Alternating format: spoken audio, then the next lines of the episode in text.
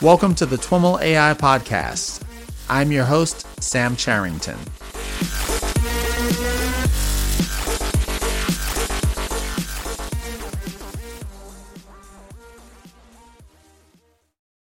All right, everyone, I am on the line with Ilya Baranov, who is an engineering manager with ClearPath Robotics. Uh, and I'm excited to have Ilya on to talk about the intersection between robotics and machine learning and AI. How are you doing? Oh, I'm doing great today. Thank you. awesome, awesome. Why don't we start with a little bit of your background? Can you tell us a little bit about, you know, how you got to ClearPath? For sure. So I've always really liked robotics ever since uh, a young age. I probably started out with Lego, as I'm sure most of us start out this way, and uh, um, and I really wanted to work at or go to school at University of Waterloo due to their co-op program. So when uh-huh. I joined them in the first year, I joined the robotics team, and at the time we had a a pretty broad robotics team where the first years would do sort of small competitions with sumo robots and line following and then the upper years would usually work towards their capstone project or final year design project. Okay. And so I really liked this one group that was doing a capstone project that was doing autonomous mine sweeping. Mm. And so I asked to help them out instead of doing the first year stuff because by that point I had kind of gotten beyond the the kind of line following stuff. Okay. And so I ended up helping them out with their uh, their GPS solution to position their robot, and that team turned into ClearPath essentially. Oh wow! Okay. Yeah, so so it's quite interesting. There's um there's a lot of learning to do, even in, especially in the first year. Um, one of the funny things that ended up happening is a little bit of the code and firmware that I wrote and Ryan Gariepy wrote um, made our, our robot kind of go in circles whenever it'd get to its actual waypoint that it was designated to go to. because we didn't really have any good kind of tolerance on our GPS goal. So it'd get oh, there, oh, nice. and then GPS would drift a little bit, and so it'd chase it, and GPS would drift a little more, and it would chase it back. and so, oh wow. so yeah, that's the kind of funny things that happens uh, when you're when you're trying to do this stuff in university. Uh huh. Well, I think it would help folks understand uh, a little bit more the context of uh, what we're talking about if we go into a little bit of ClearPath. What is the company focused on? Yeah, for sure. So, out of those kind of roots, uh, the four founders decided that they would try to have a go at it and create robotics for research. But they actually started on the idea of can we take this mine sweeping robot idea and actually apply it to the real world? And they were okay. fairly surprised to find out that you know large defend- defense industries didn't want to buy from four guys in a garage. so so uh, so they had to kind of switch their idea, and so they went with what they knew. They they knew that they understood the kind of university level research application of robotics. They had talked to a lot of professors, and so they decided to create platforms. Mm. So ClearPath really got started creating robotics platforms for research. Okay. So the idea being that if you're a researcher and you're trying to do some work, uh, you know, outdoors or indoors, any kind of development for robotics for positioning or movement or interaction, instead of spending the term, you know, you and your grad student creating this robot, you would purchase one from us already integrated with the sensors that you wanted to use. Hmm, okay, got it. Yeah, so this kind of platformed approach to research uh, robots, and especially our kind of niche that we found was the outdoor rugged market because there had been a lot of indoor ones, like uh, the Pioneer from. Uh, for, sorry, I'm forgetting their name right now. But yeah, there there have been a few kind of indoor robots before, but nobody had really done an outdoor robot platform at the time. Okay. Uh, when I look on the ClearPath site, there are it's not just uh, you know one or a couple of different types of robots. There are a bunch of different platforms, uh, both kind of these rugged ruggedized outdoor ones as well as uh, some indoor ones. There's uh, UAVs. There are uh, ones for the you know sea. Uh, it's called U- USV. Uh, mm-hmm. So uh, sea vehicle, and there's even a video of one towing a plane. Is that a, a real application of one of these robots? Uh, not quite. actually, it, it, it's funny you should mention that. That that was actually a um, a fun shoot we did for the Discovery Channel where we tried okay. to find the limits of the towing capability of our Grizzly platform. Okay. And uh, and by the time we had towed a, a, fully fueled jet pretty much up a little incline, you can't really see it in the video, but the actual tarmac there is sloped. Uh, Okay. we we couldn't really figure out what was the next big thing we could tow, so we Oh, kind of nice. stopped there. Nice, nice. Uh, well, I mean, it looks awesome. It's very impressive. yeah, yeah, it's a, it's a lot of fun, definitely. Yeah, so so the Grizzly and the the more modern version, the the Warthog, is meant for outdoor heavy work. So agriculture and mining is really two of the places where we've seen a lot of interest there. Okay. So uh, one, it, you know, it's funny. You, you could find these trivial sounding applications for these things that have a real need. For example, we worked with a vineyard where they had a problem where they'd have birds come and eat the grapes constantly. Mm. And so the there's two real solutions to this. One is you put up bird netting, which is crazy expensive because you have to cover vast fields with this fairly expensive mesh. Um, You're not about to tell us about a autonomous uh, scarecrow, are you? Oh, it, pretty much, pretty much. yeah, yeah. So, so the other solution they went with is, is they made bird bangers. So they're basically this Okay. big propane air cannon that goes off every once in a while, makes a loud sound, and scares them off. Oh, wow. Yeah, but the crows in particular got clever, and they figured out that the bird banger was always in one place and didn't really scare them anymore. hmm And whenever people would move around the bird banger, the crows would notice that people were carrying it around, and they just move away from that area, but still eat the grapes elsewhere. Oh, wow. And so what we ended up doing is mounting one of these bird bangers on the grizzly and have it autonomously drive up and down the uh, the rows very quietly, Uh-huh. and then let it off, and then go to the next spot quietly and let it off. And because Huh. it's electric and it's so slow, you know, or it could be made to go slowly, uh, it worked. It scared them off. Oh, that's awesome. So, you know, it sounds like a completely ridiculous use case, but it actually, you know, it was worth the time. It was worth the money. The complexity was low enough that we could actually assemble this application pretty much from building blocks. hmm And now, was this a, a research application, or is this one of? Does the company also do uh, commercial slash industrial solutions? Yeah, absolutely. So that one was research, but in the last Okay. few years, what we've done is we've we've created this new division inside of ClearPath called Otto Motors. And so mm-hmm. what Otto Motors does is we create these indoor platforms, the Otto 1500 and the Otto 100, to move around payload indoors. So in a factory or warehouse setting is kind of our target market right now. Okay. So we we took a, a big chunk of our team. We grew from roughly 20 people when I joined, and now we're about 187. And mm. most of that growth has come from the Otto Motor side. Okay.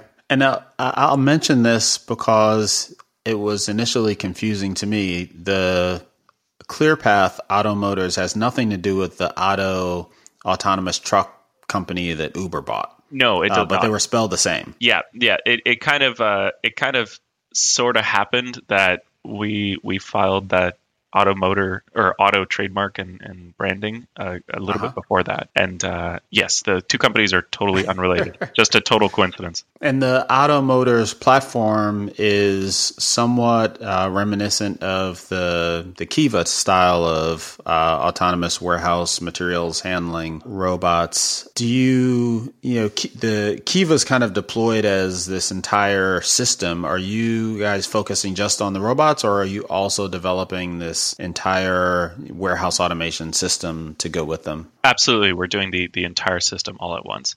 And and one Okay. thing I'd like to kind of point out is that Kiva, in my mind, is a little bit more of the old school style of robots, wherein every single robot individually is actually fairly dumb. Mhm. They'll they'll follow QR codes on the floor, and they get commands from the control system to go from point A to point B in a straight line, and that's it Right. right? And when they do their pickup operation, it's essentially a blind pickup operation. And so the entire system is only applicable when you have a kind of lights out warehouse where there's no humans beyond a certain point. hmm Um, whereas the systems that we make are actually intended to work with humans. Okay. And so they're intended to take the same walkways that you'd see forklifts drive down, the same walkways that you'd see people walk around. So we think our system is a, is a lot more flexible because you don't have to structure the entire warehouse around the robots. hmm In fact, ideally, really nothing changes because it's infrastructure free. Okay. You could have any factory could drop in a few Ottos and they could get to work on day one pretty much. Oh, that's awesome. That that's a great distinction to make, and it's also a good segue into one of the big questions that I've had, or or really a, a distinction that I think is worth exploring at least is you know I think in the robotics field we throw around the term autonomous quite a bit, or I've seen it thrown around quite a bit,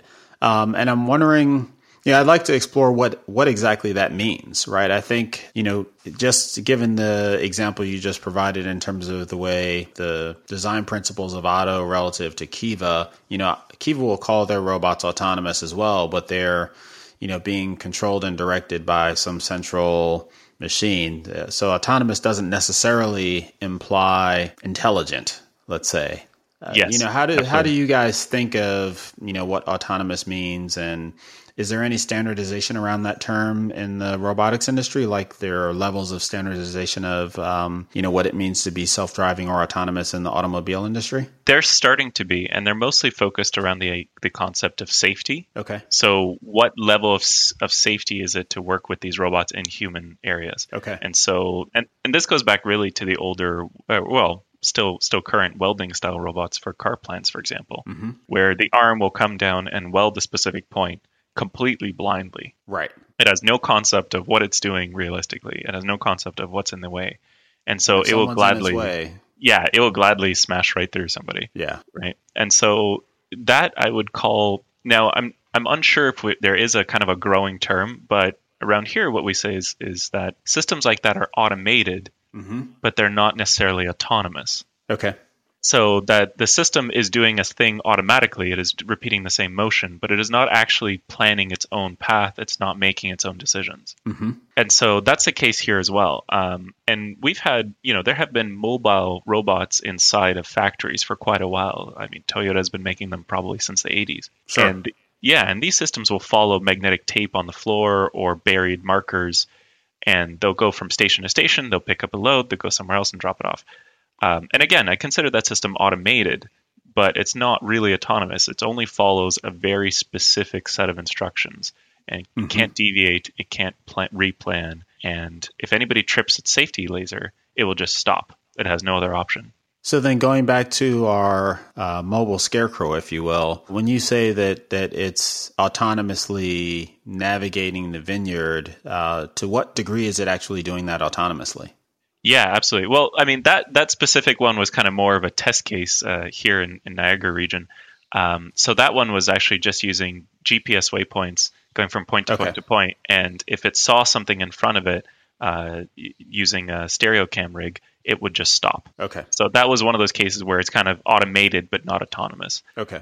However, the in the Otto cases, what they're doing is they actually use laser scanners to build up a map of the environment and find their own path through the environment. Okay. And so they're actively each unit is making its own decisions. Even though we have this overarching dispatching system that will command each units to do certain tasks, hmm the actual execution of that task is usually up to the robot itself. Okay. Interesting. Uh, and to what degree at Otto are you getting into, you know, notions of the robots collaborating with one another or with humans? Yeah, absolutely. So with one another, the one kind of interesting story I can tell is there's a client we have where we're we're working towards replacing the the standard assembly line essentially. So you can imagine vehicles or machines going by on an assembly line, and if you have a different range of products, you could have three different assembly lines for a simple, a medium, and a very complex product, for example. So instead of that, what we're doing is the robot actually carries the product, and then there's only one assembly line. And so, as the large Otto 1500 is carrying the product, smaller robots are driving up and delivering. Here's a simple part for the cheap model. Here's a much more complex part for the expensive model. And oh, by the way, the more complex model needs more time for assembly, and so the robot will drive slower and it'll have bigger buffers beh- between it and the next Otto 1500. Hmm. So if you can imagine it, it's this totally mobile assembly line using robots as the actual carriers. Right. Oh, that's interesting. Yeah, absolutely. And so that's a case where not only are robots collaborating with each other because you have smaller deliveries to larger deliveries and this this kind of dynamic spacing, but you also have humans collaborating directly with the robots where they know that their parts are arriving just in time for them to use.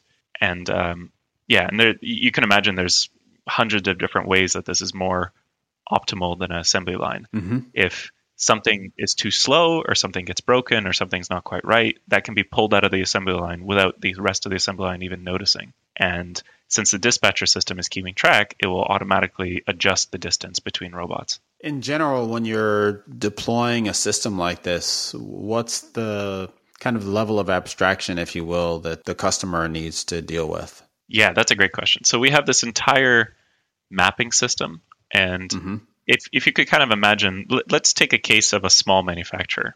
So they, they want to use the Otto 100 to move parts around a facility. Right. So on day one, an Otto 100 arrives at their facility and they drive it around. So this first step, they're physically driving it with a little joystick.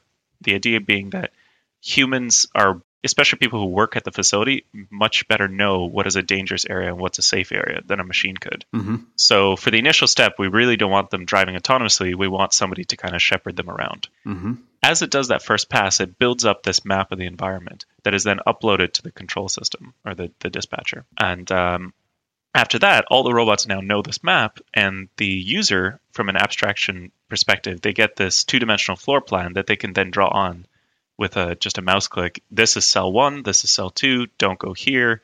This is a one-way zone. This is a slow speed zone, so on and so on. Mhm. And so they're essentially painting in the map in what style that they want the robots to work in. Okay. Uh, and lastly, the, the robots are also able to detect what is a charging station, what is a docking station if they need higher precision. And those are automatically those are features automatically added to the map. So at the end of this, you know, first day, the user has a map of their plant. They know where all the cells are, where the charging stations are, and where all the robots are positioned. After that, they can either do individual commands and tasks or fleet-wide commands. So they can tell a robot, "I need you to go from here to here right now." And that's a kind of a one-time command. Or you could set up a chain saying, "I need robots from this dock to this dock every 30 seconds." Mhm. And then it, it takes off. Okay. And then uh, a next level would be integrating that in with some type of plant management system that is, you know, based on kind of flow of, you know, machines and materials or integrating it into a CNC or something like that to, I where does that, um, you know, integrating into the broader uh, production pipeline, where does that fit in? Yeah, so that's that's not something we've started out quite yet. That's definitely on our roadmap. Okay. However, we have a lot of integration partners that have started doing that. So we have seen quite a few different uh, full robotic arms and um, dual manipulator systems mounted on top of Otto units. Oh, wow. Okay. And actually, um, at this year's ICRA 2017, we're going to have a UR5 arm on top of a Ridgeback, which is our research robot. But the research robots are also now deploying this autonomy research kit for use by researchers. And one of the Mhm. demonstrations we'll have there is trivially scripting the arm to pick up an object, drive somewhere, and put it down in about you know five ten lines of code. Okay. Oh wow. Um, one of the things that you mentioned that uh, has come up in in my research as being uh, Uh, really important and in a lot of ways distinct from the treatment of AI and robotics in kind of the academic literature is this idea of you know learning from the subject matter expertise that is inherent in the you know the customer environment or the ultimate deployment environment of the robot. So for example, you talked about, you know, hey, let's let humans drive the robot around so you know, we don't have to let the robot, you know, bang around the warehouse for a week to try to figure out, you know, what's what. Yeah. Uh, and then, you know, letting humans then come in and, you know, put markings on the map to identify, you know, areas that, you know, robots shouldn't go or should go or directions, things like that. Um, you know, I'm curious your perspective on that, you know, that notion generally of, you know, capturing, you know, human expertise in the programming of the, of the robot with uh, AI and, you know, any challenges that, that, you know, it represents, other areas that you might see it come up, uh, things like that. Yeah, for sure. So one of the early problems we had was when we were looking into getting these robots into factories, we had two different responses. One of them was, This is fantastic. The robot can go anywhere. I don't have to do any planning. It will just figure everything out, Right. which isn't quite right because really to get to that kind of level of information, you're, you're talking about a general purpose AI, which Uh-huh. we're not we're not close to. Right. And then the other the other end of the spectrum, which we also got, was well, how can I depend on this thing if it's not exactly following this path that I laid on the floor for it? Mm, hmm And so um, some of our early efforts involved putting virtual tape into the map. Okay. So b- behaviors to tell the robot that I need you to follow this exact path and don't deviate from it. If anything gets in your way, stop. Otherwise, keep going. hmm And um, that kind of behavior really comes from the learning that a lot of the times in the academic community, getting the thing to work and work well and not crash into things is quite an achievement and it's quite difficult. That's what we spend a lot of time on. Mm-hmm. But especially when you're talking about industrial use cases, the customer is looking at it as equipment. They're not really looking at it as this self-driving vehicle. And mm. so they don't care that it's, you know, doing these magic, right? Creating maps and navigating. They care about what is the takt time, how efficient is it, and what is its mm-hmm. downtime. Mm-hmm. And a lot of the time, you will find that through these people working there for years and years, they know what the most efficient route is. They know that even though this route is longer in terms of footpath or, or, or absolute distance, it will take a shorter time because it tends to be less congested, for example. Mm-hmm. So adding in that human layer knowledge of here's an area that is more clear usually is kind of a an interesting trick that we've had to fuse the best of human knowledge of the environment with this kind of superhuman level of planning and optimization that computers can do.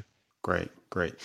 Can you talk a, a little bit about um, the, you know, all of the various ways, maybe catalog the various ways that you guys use machine learning and AI uh, with the Otto systems? Yeah. So some of the things we're we're really looking into. One of them, it's it's sort of on the border machine learning, but um, one of the main pro- kind of problems of creating these systems is getting an accurate map. And okay. so there's a standard way to use laser data and turn it into a map just by uh, basically it's called graph slam. And okay. that method works well on its own, but it does have inherent problems of kind of distortions and things like that. So you do have to apply a little bit of intelligence to the way that you're creating these maps and that you know mm-hmm. that on a factory floor for example it would be very unlikely for the outer wall to curve. Right right. Right? So that that just doesn't look right to a human and so it shouldn't look right to our algorithms either in that mm. way so you're doing things like maybe classifying points and curve fitting and that kind of thing to try to generate the ultimate map generate much better maps. Yeah, and and okay. the the kind of the step further than that is after we have a decent map, we can also think about can we classify obstacles in that space. So just using laser data or perhaps camera data or ultrasonic data, um, can we classify that I'm fairly confident this is a forklift. If this is a forklift, that means that it has these large tines. If I can't see the tines, then either they're out of my laser scanning range or something else is going wrong. So I'm going to give this an extra wide berth because I can't tell where the hazard is. Mm, hmm Or otherwise, oh, I do see the tines. I know exactly where it is. So I'm going to shrink my approach distance and I can be more efficient in my pathing. Okay. So obstacle recognition and being able to predict what an obstacle is going to do in terms of movement or speed or direction is definitely something that makes planning more efficient. Mm-hmm. Uh, and then how about in terms of the the robot the navigation. Um, I mean, we've talked about a little bit of the the pathing. Is all of the the pathing more or less deterministic? You know, outside of the fact that it has to detect objects and you know react to them. Um, it, are the is the general path it takes more or less set, or uh, will one of these robots ever deviate if it um, you know knows of an alternate path and finds some obstacle that you know isn't moving or not moving quickly enough. Yeah, absolutely. So it's it's it's making a constant projection of how long it's going to take to arrive to its end goal. Okay. And it's updating the system. So the system knows this robot needs a 30 second takt time from point A to point B and it's only going to make mm-hmm. it in in 32 seconds. So something's not quite right. So this path mm-hmm. is either not possible to do in this time or there's more deterrence or, or obstacles in the way than there should be at this time. Mm-hmm. And so the robot's constantly making this projection of what is the fastest way to get there? What is the most efficient way to get there? And if it's on a path and it sees obstacles, or even if other robots in the space have detected those obstacles and uploaded them to the, the, the supervising system, mm-hmm. then that robot will know, okay, this is likely a less ideal path, so I'm going to take this alternative path. Hmm. Can you talk a little bit about the maybe the difference between uh, machine learning and AI that is running on the robots versus running on the the supervising system? You know, what functions maybe sit where? Uh, yeah, I can I can talk a little bit about that. Um, ideally speaking, we don't want to have our individual robots constantly trying to adjust all the time or constantly trying to learn all the time? Mm-hmm. So, because this runs into one of the fundamental problems you have, especially applying AI in industry, is that you have to be provably safe. Right. Especially with these machines being very large and fast, you have to be sure that even though there's a hardware safety system on board, triggering a hardware emergency stop is not a desirable effect mm-hmm. because right. you've just at the very best case you've messed up your your takt time right you've messed up your delivery window mm-hmm. but in the worst case you can't stop fast enough and you actually hit something yeah so we need to ensure that the robots on the robot level have as predictable behavior as possible mm-hmm. and this even goes up to the level of uh, if you'll notice, the Auto 1500s and the 100s have a LED strip around the edge. Mm-hmm. And so what we do is because, especially the Otto 1500, it's fundamentally doesn't really have a front and a, and a rear. They're almost a mirror image of each other. Okay. And, and so the robot doesn't care if it's going forwards or backwards. And so that leads to a lot of confusion for people because they couldn't tell what the robot was planning to do. Right. And then people will naturally, you know, if you can imagine you see this machine behaving in an unpredictable way, you'll naturally start to stop and be wary and kind of clog up the route. right, right. So, so having people comfortably know where the robot's planning to go means they'll naturally clear out of that space. And then mm. it's kind of a reinforcement effect in that the robot will move better. Mm-hmm. And so that LED strip, what it actually does is it actually puts headlights at the front and tail lights at the back like a car. Okay. And it will actually blink yellow blinking turning signals when it's turning in one direction or the other. And okay. people really respond naturally to that because we have this kind of built-in language for roads. Right. Uh, what does it look like when a car's coming to a stop? Well, the back red tail lights will flare brighter. Right. What does it look like when it's trying to pass? Well, it might blink the white front lights, telling you, "Go ahead, you know, you go first. Mm, mm-hmm. And so all these kind of behaviors really make it much more predictable in its movement, and and as a side effect, they make it more safe. What what else goes into? I mean, the, the, the so you you've talked about safety systems, um, but do customers? You, you mentioned provably safe. Do, you know what goes into the proving uh, of the safety, uh, and to what degree do you have to do that? Are there uh, specific regulatory requirements that you, that you run into that have standards for proving safety, and you know what are those, and how do you address them? Yeah, ab- absolutely. So there's one of the the fields where we're seeing here is that a lot of the standards in industry for so-called collaborative robots are really designed around collaborative arms. Mm-hmm. So Universal Robot or the Baxter from Rethink, right. these are robots that are intended to work with humans. Um, and so they're very, very clearly defined on maximum inertias, pinch points, and things like that. But actually proving that a system that is mobile on the ground, that's a much more tricky story. Okay. So there's a, there's a large set. I think we currently follow 12 or 13 different standards uh, for safe systems it, working with people. Okay. And so from the very basic level, things like the emergency stop system has to be dual redundant. Mm, so mm-hmm. at any given time, if any one system fails, the system can still stop safely. Mm-hmm. Uh, other things going all the way up to our planner on the robot itself should never plan into a space that it can become unsafe. So even in the worst case scenario, some horrible bug freezes the entire computer, the robot should still be able to stop itself safely. Mm, mm-hmm. Right? And so there's multiple levels here. You have the highest level, which is the supervisory system commanding robots and kind of hinting them a most reasonably safe path. Mm-hmm. Then you have the actual autonomy on board the robot, ensuring that it's going at a safe speed with a safe clearing distance in front of it and planning into a safe space. Then a lower level down, you have the microcontroller that's doing the low level command and real time control of brakes, uh, motor encoder values, right. and those kind of things. And then even outside of all that, you have this completely separate hardware safety system that's tied into the safety lasers. So that when the lasers are set to a mode that it's expecting the robot to travel at one meter per 2nd mm-hmm. we know that the robot will stop at this speed in one meter seconds. So the laser, you know, safety trip range has to be at least this far. Okay. And so a lot of the the challenge to build this safe system was can we prove and can we test out that the robot will actually stop at this speed under all of these conditions? Right. Right. And so how we did that is we actually have a, a motion tracking system similar to what's used in the film industry.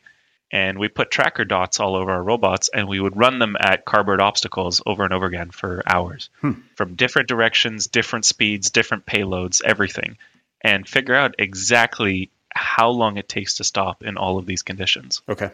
And one of the interesting things we found out um, is there's actually a slight omission in some of the uh, safety standards. In that the safety standard assumes if you're going around an arc or curve, if you stop the motors, so you remove power from them, the robot will naturally go in a straight line.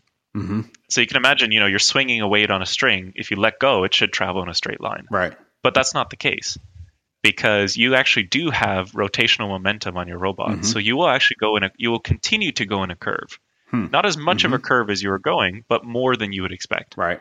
And so these kind of things are really hard to see unless you do these thousands of hours of testing and you track it down to the millimeter. Mm. But that really shapes the way that our laser safety field sets work. Mhm.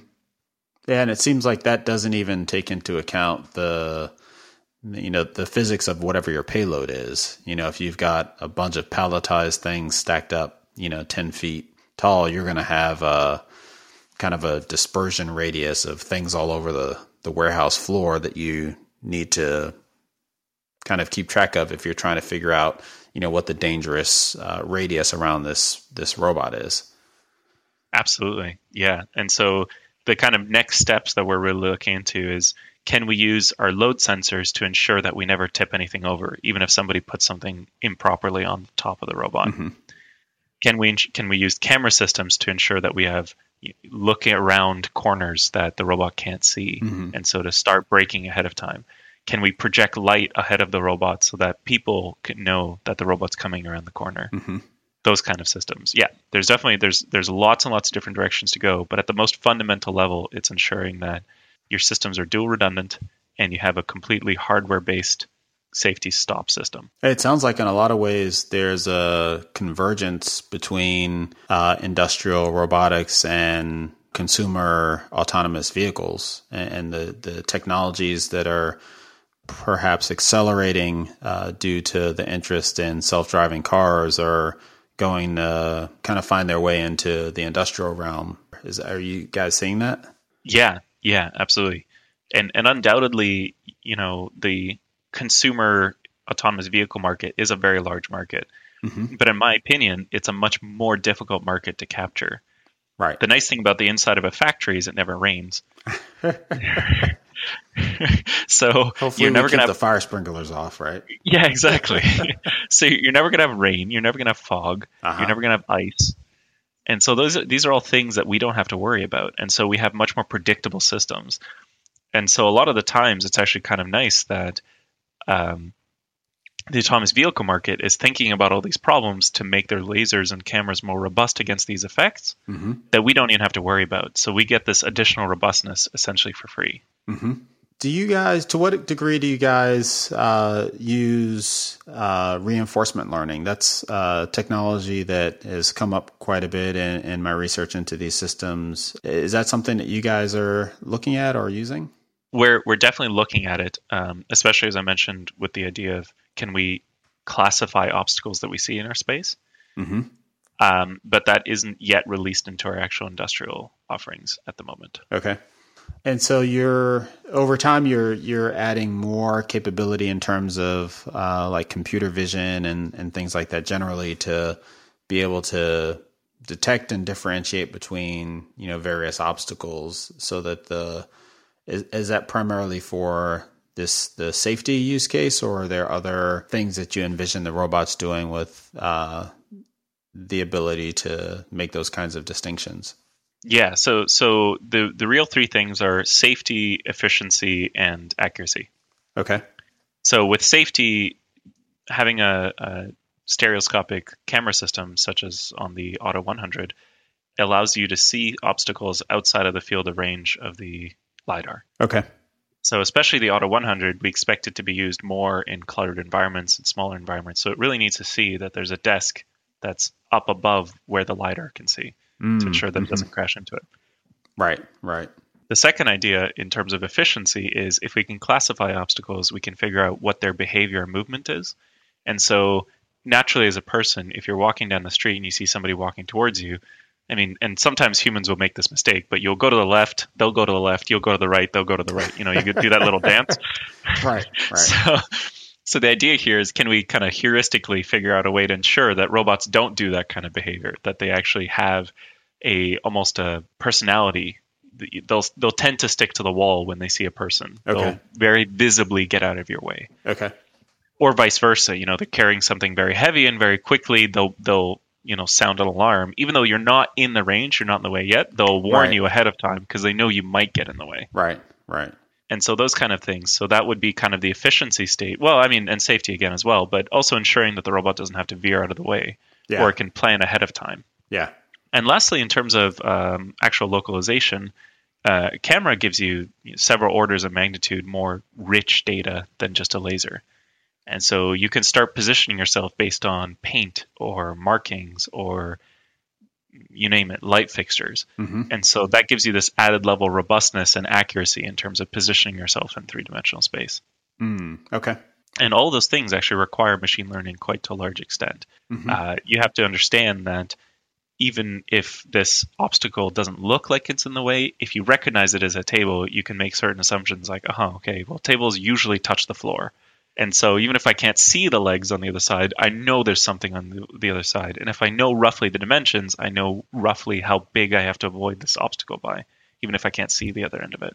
Right, right.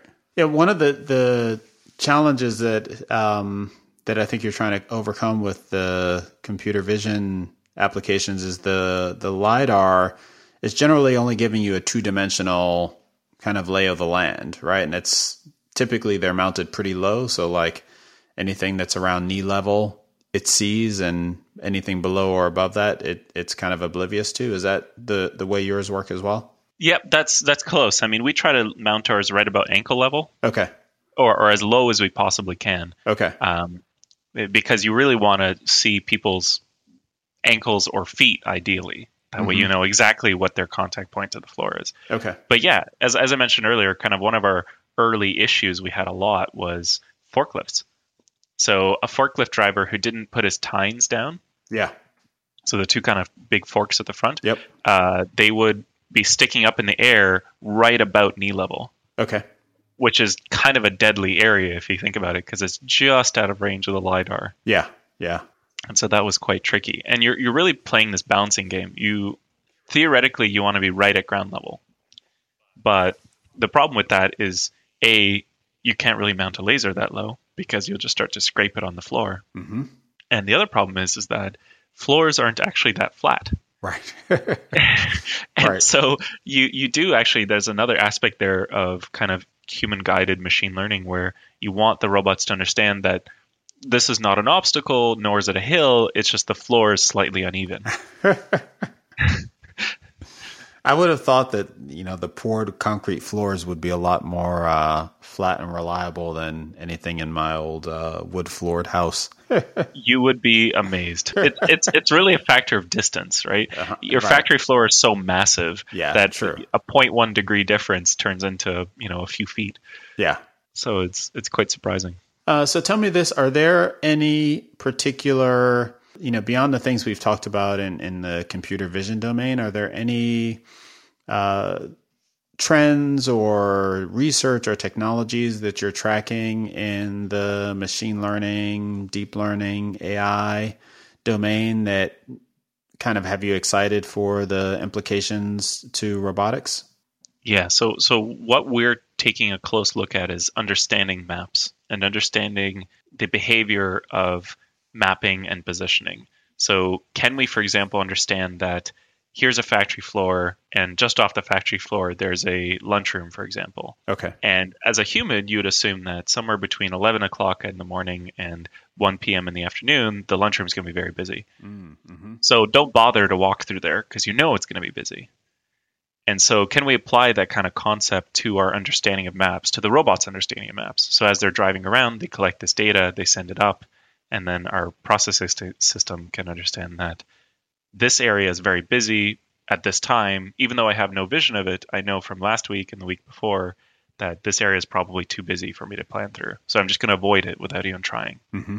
So that's definitely an area that we're looking into is, is understanding maps and kind of gaining a more fundamental level understanding of how space is changing throughout the day.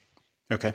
Um, and that example that I gave is, is kind of the most easy to understand, but there's also, especially with small factories and small kind of cell based manufacturing, Mm-hmm. uh, things change every day. This day you're making cases for a cell phone, the next day you're making, um, I don't know, car dashboard accessories, that kind of stuff. Right. So people, but also their equipment is moving around on the factory floor, and having the robot understand that this drill press that was here yesterday is now over here, and but it's the same object. So when I ask you to go to the drill press, you don't go to the old location, you go to the new location. Mm, mm-hmm.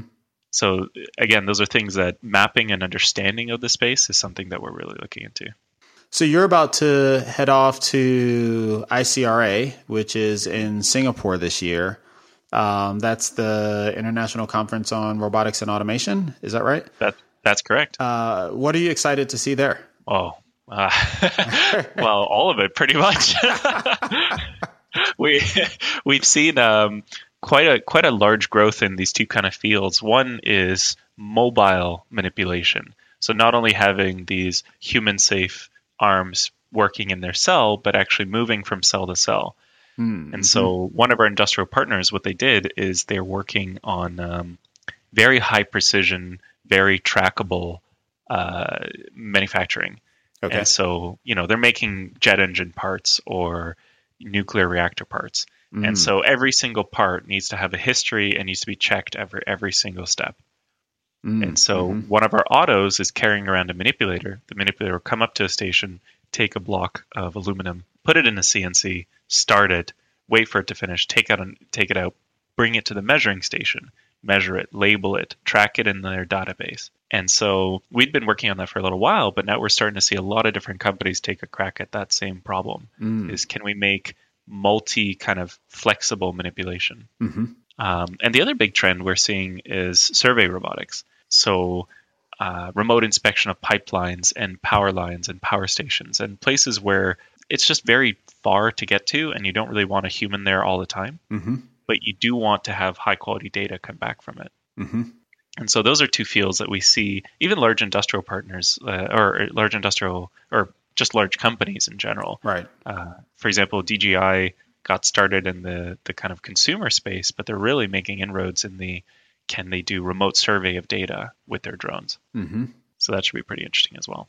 And I'm starting to see uh, there are a number of companies that are trying to tackle the indoor uh, industrial drone problem or space. Uh, for example, uh, flying around warehouses or supermarkets to, you know, hopefully overnight, right, when no one's in there. Yeah, uh, yeah. to do take inventory, which uh, is a, a super expensive process for companies. Yeah, And you guys have? Do, are you are you less far? I, I presume I should say that you know, given that you have you know Otto Motors, which is kind of the commercialization and kind of industrial facing uh, company focused on the you know indoor materials handling uh, platforms. Uh, are you kind of moving in a commercial direction with the UAV and the USV, the aerial and the seaborne vehicles as well, or uh, are those more research oriented for you know the foreseeable future? so definitely the un- unmanned aerial vehicles tend to be a little bit more research focused for now, at least on our side. Mm-hmm. Uh, simply the reason being that the main preventer from them being used for most tasks is just battery life. Yeah. So if you're doing aerial surveys and you're doing aerial surveys of data, that's great. 15, 20 minutes, that's all pretty much you need to collect the data you need. Yeah. But uh, if you're doing something like store inventory, you need to do an hour or two hours. Right. And, and it's just not really feasible. On the other hand, though, the unmanned surface vehicle, our Heron, um, that's an interesting case because we had actually done some work there uh, becoming a data provider to provide data for municipalities and companies about uh, tailings ponds and um, overflow ponds and those kind of places where you need to know the depth and water quality of a small body of water. Okay. And so the idea would be that different companies would take this heron out to a site, do an automated survey, a GPS guided automated survey of the depth and quality of a pond, and then that data is uploaded to us, and we provide this data as a as a service. Oh, super interesting. Mm-hmm. So that's that's something that we're looking into as well. Uh, so that's actually quite a lot closer to a real direct commercial application where mm-hmm. the user is using it just as another piece of equipment and not really worrying about it being a robot. Oh, nice.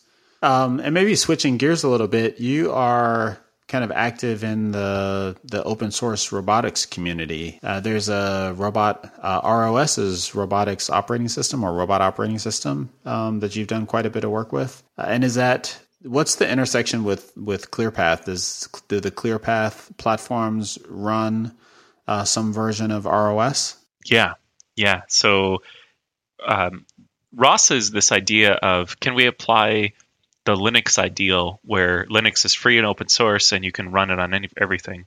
Can we apply that to robots as well? Mm-hmm. So the idea behind ROS is it runs predominantly on top of Ubuntu, um, but it can run on a few other platforms. And it will talk the same language from microcontrollers all the way up to servers. Okay. And so that makes assembling your robot very, very easy because you can add on an arbitrary microcontroller an almost an arbitrary sensor because most of them now have supported ROS drivers. Okay. Uh, and assemble your robot almost as Lego bricks, which is what we do. And so we became a very early supporter of ROS, and we continue to be one of the kind of the largest companies that provide all of our platforms are ROS compatible. All of our research platforms. Oh, nice.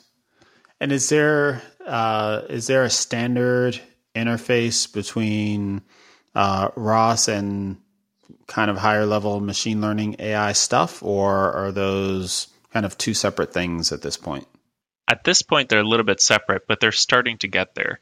Um, so, one example is everybody should be familiar with the OpenCV framework for image processing. Mm-hmm. And OpenCV actually came out of Willow Garage, which also started ROS. Okay. So at the same time, Willow Garage created the kind of open source robotics movement and a lot of these early fundamental libraries for image processing, a little bit of the machine learning work, and uh, and those kind of tasks. Hmm. Interesting. Interesting. Um, yeah, and I guess this is also an aside, but I did a I got in on a Kickstarter for this little miniature lidar system called Scanse. Have you ever come across that? I believe so. Yeah. Yeah, I haven't done anything with it, which is the case with most of my electronic kick, Kickstarter projects. But um, it looks like uh, you know it's a it's pretty cool that you can make you know all of the components in this ecosystem from the you know the platforms to the UAVs to the sensors, including you know now lidar. Um, you know they're they've just become so affordable and you know miniaturized, it's it, it's become very accessible, um, which I think you know contributes to people being able to you know do lots of things and play with different ideas, including kind of the ML and AI angle. Yeah, absolutely.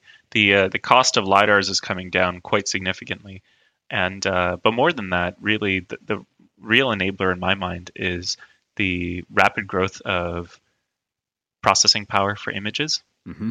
So not only the libraries are designed to run on CPUs, but also GPU-based processing of images. Mm-hmm.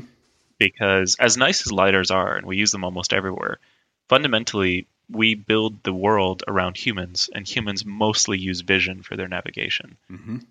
And so almost everything we've structured, we've structured around this idea of you have a roughly human-sized object that can see roughly human distances, and that's how we get around. Mm-hmm. Mm-hmm. So it, fundamentally, I believe that in the long run, you know, in the next 50 to 100 years, most of our systems will start to use cameras as mm-hmm. their predominant source. And that's beneficial even today because a relatively decent camera is maybe $20. Yeah. And it's more than good enough to do cutting edge research. Mm, mm-hmm. And, you know, you can start with two cameras that are the same model. You put them on a, a a ruler so they're a measured distance apart. You calibrate out their small imperfections. And then you attach it to a consumer grade laptop and you have a cutting edge stereoscopic vision platform that you can start doing research on. Mm, that's awesome. Any particular, you know, for folks that are uh, interested in the hobbyist angle here, any particular links or pointers or places that you find are helpful for folks getting started?